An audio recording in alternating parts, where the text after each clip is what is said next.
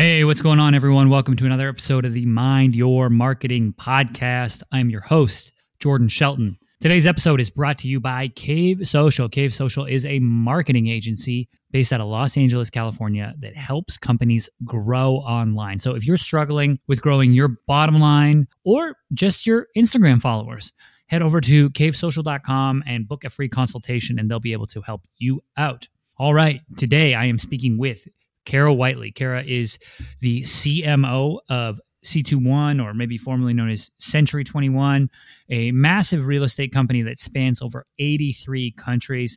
But before that, Kara was actually in the hospitality industry and spent 11 years working in the hospitality industry. So we get into really what you can take, you know, from the hospitality industry and the importance of using experience and focusing on the small things when it comes to generating your marketing plan moving forward. So, really interesting conversation. I was glad Kara took the time to stop by. Yeah, sit back and enjoy.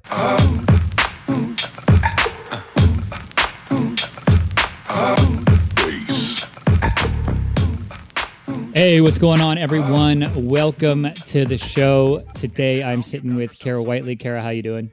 I'm well today. How about yourself? Not too bad. I can't complain. So, Kara is the CMO at C21, Century 21. Glad to have her on the show. Talk to me. Tell me a little bit about your story, you know, your career journey in not only the professional world, but then, you know, how you made it through marketing and ultimately to C21. You know, great question. I actually am one of those weird people who went to college and did have at least a minor in marketing, which I think is a little bit weird. So, not not that I knew that was actually what I wanted to do, but lots of times that doesn't happen. So I'm one of those odd people. I kind of grew up in ad agencies and then shifted over to the client side. Long story short, I spent numerous years with Hilton Hotels Corp, uh, primarily on the loyalty side, lots of international marketing and loyalty marketing there. Great organization to be a part of, franchised. So as, as I fast forward to C21, obviously a large franchise organization and then spent some years with American Express, so financial services, and a little bit of private equity and ski resorts. Personal passion of mine is skiing. And then I found my way to C21. So it kind of brought everything together from my agency background to loyalty and creative and franchising and definitely the people side of things and being very experiential. And everything I've done has always been really focused on that relationship oriented piece of the puzzle. Very cool experience. And then the one thing I love about the hospitality industry, and I, I've said this on this podcast a lot, so listeners, I apologize, but I love the attention to detail from the hospitality industry in all aspects. Then we see that people who move out of that industry into others, they're able to really take that you know, as a cornerstone of like, no, we're going to pay attention to the little things. The experience matters from that first time somebody calls a C21 agent to when they get their keys and close. And what does that experience look like even six months after? So I, I'm personally a big fan of that thinking. I, you know, I couldn't agree more. And I spent 12 or 13 years with Hilton. So great foundation to lay. We used to talk about how important the welcome was at the hotel because if you walk into a hotel that you've been to several times and you ask someone if they've been there before, that's a huge disconnect because that customer has come there so many times and they expect you to understand and know them. And just that little piece of the puzzle of being able to welcome someone back versus asking if it's their first time just makes or breaks that whole experience with just those few words. So it's so important to understand the details. Even even at the small level of like the local coffee shop I go to, I love when I go to my local coffee shop and they know me and they're hey what's up oh you know and that makes me go back over and over again. So I, am a huge, huge fan. Uh, yeah, you know the details. One, our mission is to part of our mission is to deliver an extraordinary experience, and sometimes that word extraordinary can seem so big and monolithic. But if you break down what extraordinary means, it means to do something out of the ordinary or unique. And my dog totally agrees. So, um, which I, I like that he validates that. But it's really it's the little things that matter. And we talk a lot to our system members that it's lots of little things that build up to something extraordinary. You don't have to, you know, rescue Granny in the English Canal and save her. It's doing those small little things that all of a sudden people go, wow, that was amazing. So that attention to detail is absolutely nail on the head. I mean, I was talking to a hotelier on one of the earlier episodes of this podcast, and he said, look, everybody thinks innovation is this like grandiose thing. He said, our hotels innovated by taking the coffee machine out of the lobby and putting it behind a desk and having one person wearing a glove serving the coffee. He's like, that's not going to win any awards, but that's innovating, you know, in this COVID world. And I'm like, yes, like that's such a small thing, but now not everybody touching the coffee machine.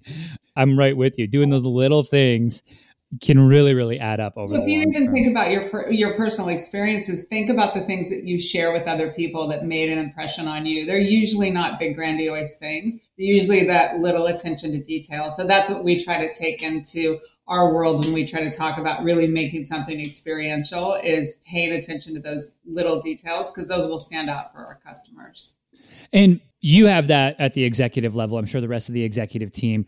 Um, we see in general an organization the sense of ownership of the brand and ownership of the experience to be a lot higher at an executive level so how do you get that growth mindset really that prioritization of experience getting that mindset how do you instill that into your team you know, that's a great question. And in, our world, it really goes beyond the team out to all of our agents around the world for that matter. And it's a really unique situation, very different than kind of my hotel experience because we're talking about independent contractors. But what's really fantastic is even tying it back to hospitality is someone who chooses to be a realtor and go into this category, they fundamentally love helping people and they have this just huge desire to make a difference in someone's life. So it's not a hard shift to have someone think about really delivering an experience versus a transaction. However, this whole category has historically been so transactionally based that it is a mindset shift. So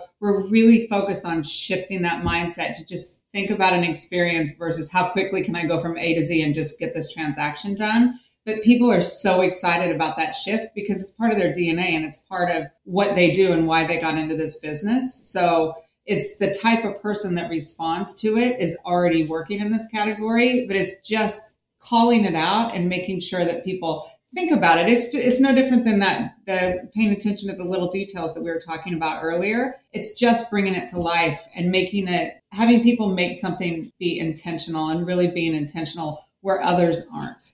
Tony Robbins calls it like making the two millimeter shift, right? It's like a lot of times we're there. And realtor is a great example, right? Where you're there, you're out there, you're selling yourself, you're personable, you're doing all these things, but maybe the focal point was on the next commission and the next transaction, next transaction. And then I forget the statistic, but it's something absurd like 85% of consumers would use the same realtor again for multiple transactions and only 15% do. You're spot on. Um, And that just shows the gap, right? And then when you talk to the top producers around the country, I remember I did an interview with the top producer, it's like a year and a half ago. And this guy, he was in his 60s and he's killing it on social media and he's doing all these things. And I said, What are you doing? Like, how'd you get to top 1%? And he's like, Well, I have literally, I have uh, two hours a week that I block out to write cards and messages to past clients. And I've done that for 20 years. And I'm just like, Yep, there it is. That's how you win because you're thoughtful to your past you're, you're actually thoughtful and doing that little thing and it's making you you're not chasing the next commission you're actually you care about the people you've done business with and that level of thoughtfulness is why you know you're in the top 1% of your metro. It was like nail he just hit the nail on the head and he's like yeah just that's always what i've done. I'm like okay yep easy it's really not difficult. It's interesting because we launched something called our Brilliant Basics, which are really our standards of service, which go right in line with trying to move to be more experiential and less transactional. And one of those is being an active listener. And if you actively listen, then you can deliver on those little things that matter to each customer because everyone's different. You can't treat everyone like a one size fits all. And as we've talked a lot about already today, is the little things that matter. And if you really actively listen, you'll pick up on those little nuances and you'll be able to deliver that personalized experience that someone will remember. They'll tell a lot of other people about and they'll come back to you and they'll provide those referrals, which are so incredibly important in this world. 100% and in like the real estate example it's the the example of you go to an agent and you're like i really love views and they go great let's go check out the kitchen on this house and it's like all right you weren't listening. Exactly. like don't go through your checklist. Listen to what your customer wants and deliver to them what they've told you that they want. Uh, is 100% absolutely important. And then you hit another one which is which is also one of our brilliant basics which is you know i consciously communicate. Communication can solve i would say 90 95% of the challenges out there is just being really focused on your communication and making sure that you really master that piece of the journey because you know people only buy a house once every 7 to 10 years and it's it's challenging it's stressful it's fragmented and as a realtor, you may do this, you know, numerous times a month, but think of what you're put yourself in your customer's shoes. It's not a pleasant activity and we're trying to change that, but it's it's stressful and it's it's the unknown. So over communicate and your customer will remember that. I think too, it's one of those things where you see uh, realtors. One of the big selling points is saying, "Look, you want to use a realtor, you want to use a pro because this is the largest financial decision of your life a lot of times, right? But what I think a lot of the realtors miss is that realtor's commission is like the sixth largest transaction of a lot of people's lives too. So that service level has to match as well, right? Um, it, it's all those are all different pieces of the pie for sure, right? Like yeah. okay. What's so interesting that we found through research, especially as we were thinking about where we go next with the brand, is consumers are using realtors now more than they ever have, but they don't necessarily understand that true value that a realtor provides. I think they're still in that mindset that realtors open and close doors versus what happens after the offer signed and what kind of work goes into that period of offer to close. Because consumers are still using that first realtor they meet nine times out of 10. And they might just say, Hey, do you know a good realtor and just take whomever's advice on that and just go with that realtor. They're spending more time researching restaurants when we used to go to restaurants. In today's world, maybe we don't go as much. restaurants or vacations when we used to do that than they do on what realtor they're going to use. And that's crazy when, like you said, it's the biggest purchase you make in your life. So we're trying to really shine a light on that and help consumers understand that there's there can be up to 181 steps that happen after you sign that offer. And so often you hear a consumer say, "I just bought a house, I just signed the offer." That's when the hard work starts, and that's when that that really great realtor by your side. And we believe a C21 realtor is that realtor you should have by your side because of all of the things that we're focused on can make or break your entire experience and making sure you've got the right person there with you.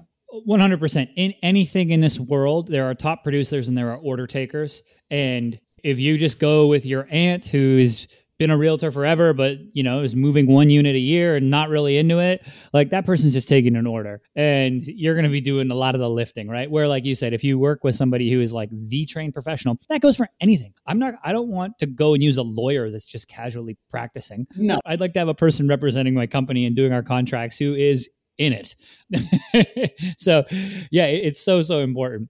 Now, shifting gears a little bit, and I, I want to talk about, you know, get to a campaign or a marketing effort that y'all put out there and you were expecting, you know, some standard return or these KPIs that you had marked out and it didn't hit. You know, it didn't hit what you wanted to from the outset, but in the end, actually turned out to be a really valuable learning lesson, either for you personally or for your team. Is there something that stands out when you think of that? Yeah, you know, I think sometimes technology in our world can be really important. Different tools, tools are really important in the real estate category. And the adoption of those tools can be challenging when you're talking about independent contractors and there's so many good products within the market that it's very hard to say this is the absolute right one because the next day there might be another fantastic product that comes out. However, you learn a lot when you do put certain products out or test things and learn what pieces of the puzzle work and what pieces don't. And that can lead you to the right next opportunity that comes. We have really shifted our strategy when launching technology to making sure that agents are absolutely part of the ideation and build process because we're not we're not building or putting tools out for people at the corporate headquarters we're doing it for agents to make sure that agents are more pr- productive and make sure that the, the technology behind the scenes can help enhance the relationships with the customers. We don't believe technology replaces the agent. We believe it helps the agent be more productive with their customers and can enhance those relationships with the customers. So we just launched uh, last fall our new intranet, and it was really built for agents by agents. And we've seen it's an internal productivity hub, and we've seen some really great success rates with that. But I believe that that is because agents were intimately involved every step of the way, and we got their feedback and made a lot of changes as we went along that path. It's so crucial because especially when you look at the real estate space where the average agent age is 57 you don't want to be bleeding edge. You want to be leading edge but not bleeding edge. And we've done work consulted with a couple major portals where we've gone on and been their marketing arm. And we go in and i see the agent tools and i'm like this is confusing for me.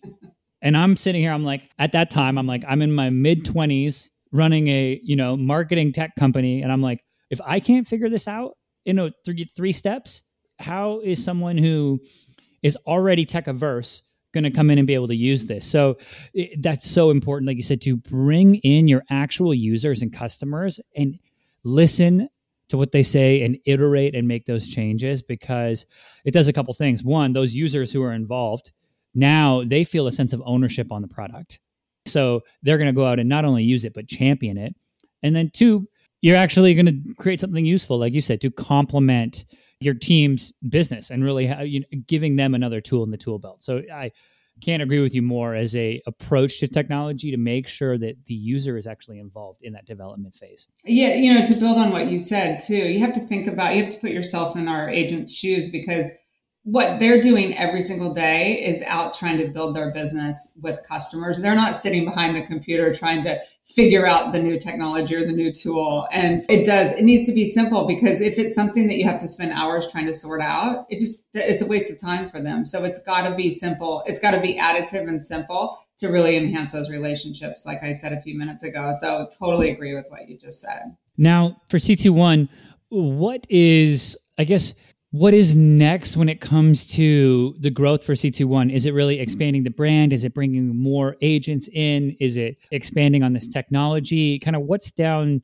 the pipe from like a growth perspective that we can expect to see? That's a really great question. We are hitting our 50th anniversary in 2021. Our 50th is all about looking forward and talking about why C21 is the right brand for the next 50 years. We're in over 83 countries. So it is about expanding the brand and the brand presence as well as really increasing agents who want to affiliate with the brand and want to be part of the brand we have we're you know we're leading in terms of brand awareness and recognition as well as likely to recommend. So we've made some real um, great progression in those areas since we did launch our new mission and our rebrand and kind of our new mindset which is that notion of being experiential versus transactional. So we've seen some real positive steps on that but really we just want to continue to build on that and we want to be the champions for the agent and help consumers understand the value of the agent because in today's world, consumers use agents, but they still rank agents down there kind of with politicians and media. And that's maybe not a place where we want to see agents. We want to see agents up there in the high respect area because, I mean, you know how hard agents work. Agents are some of the absolute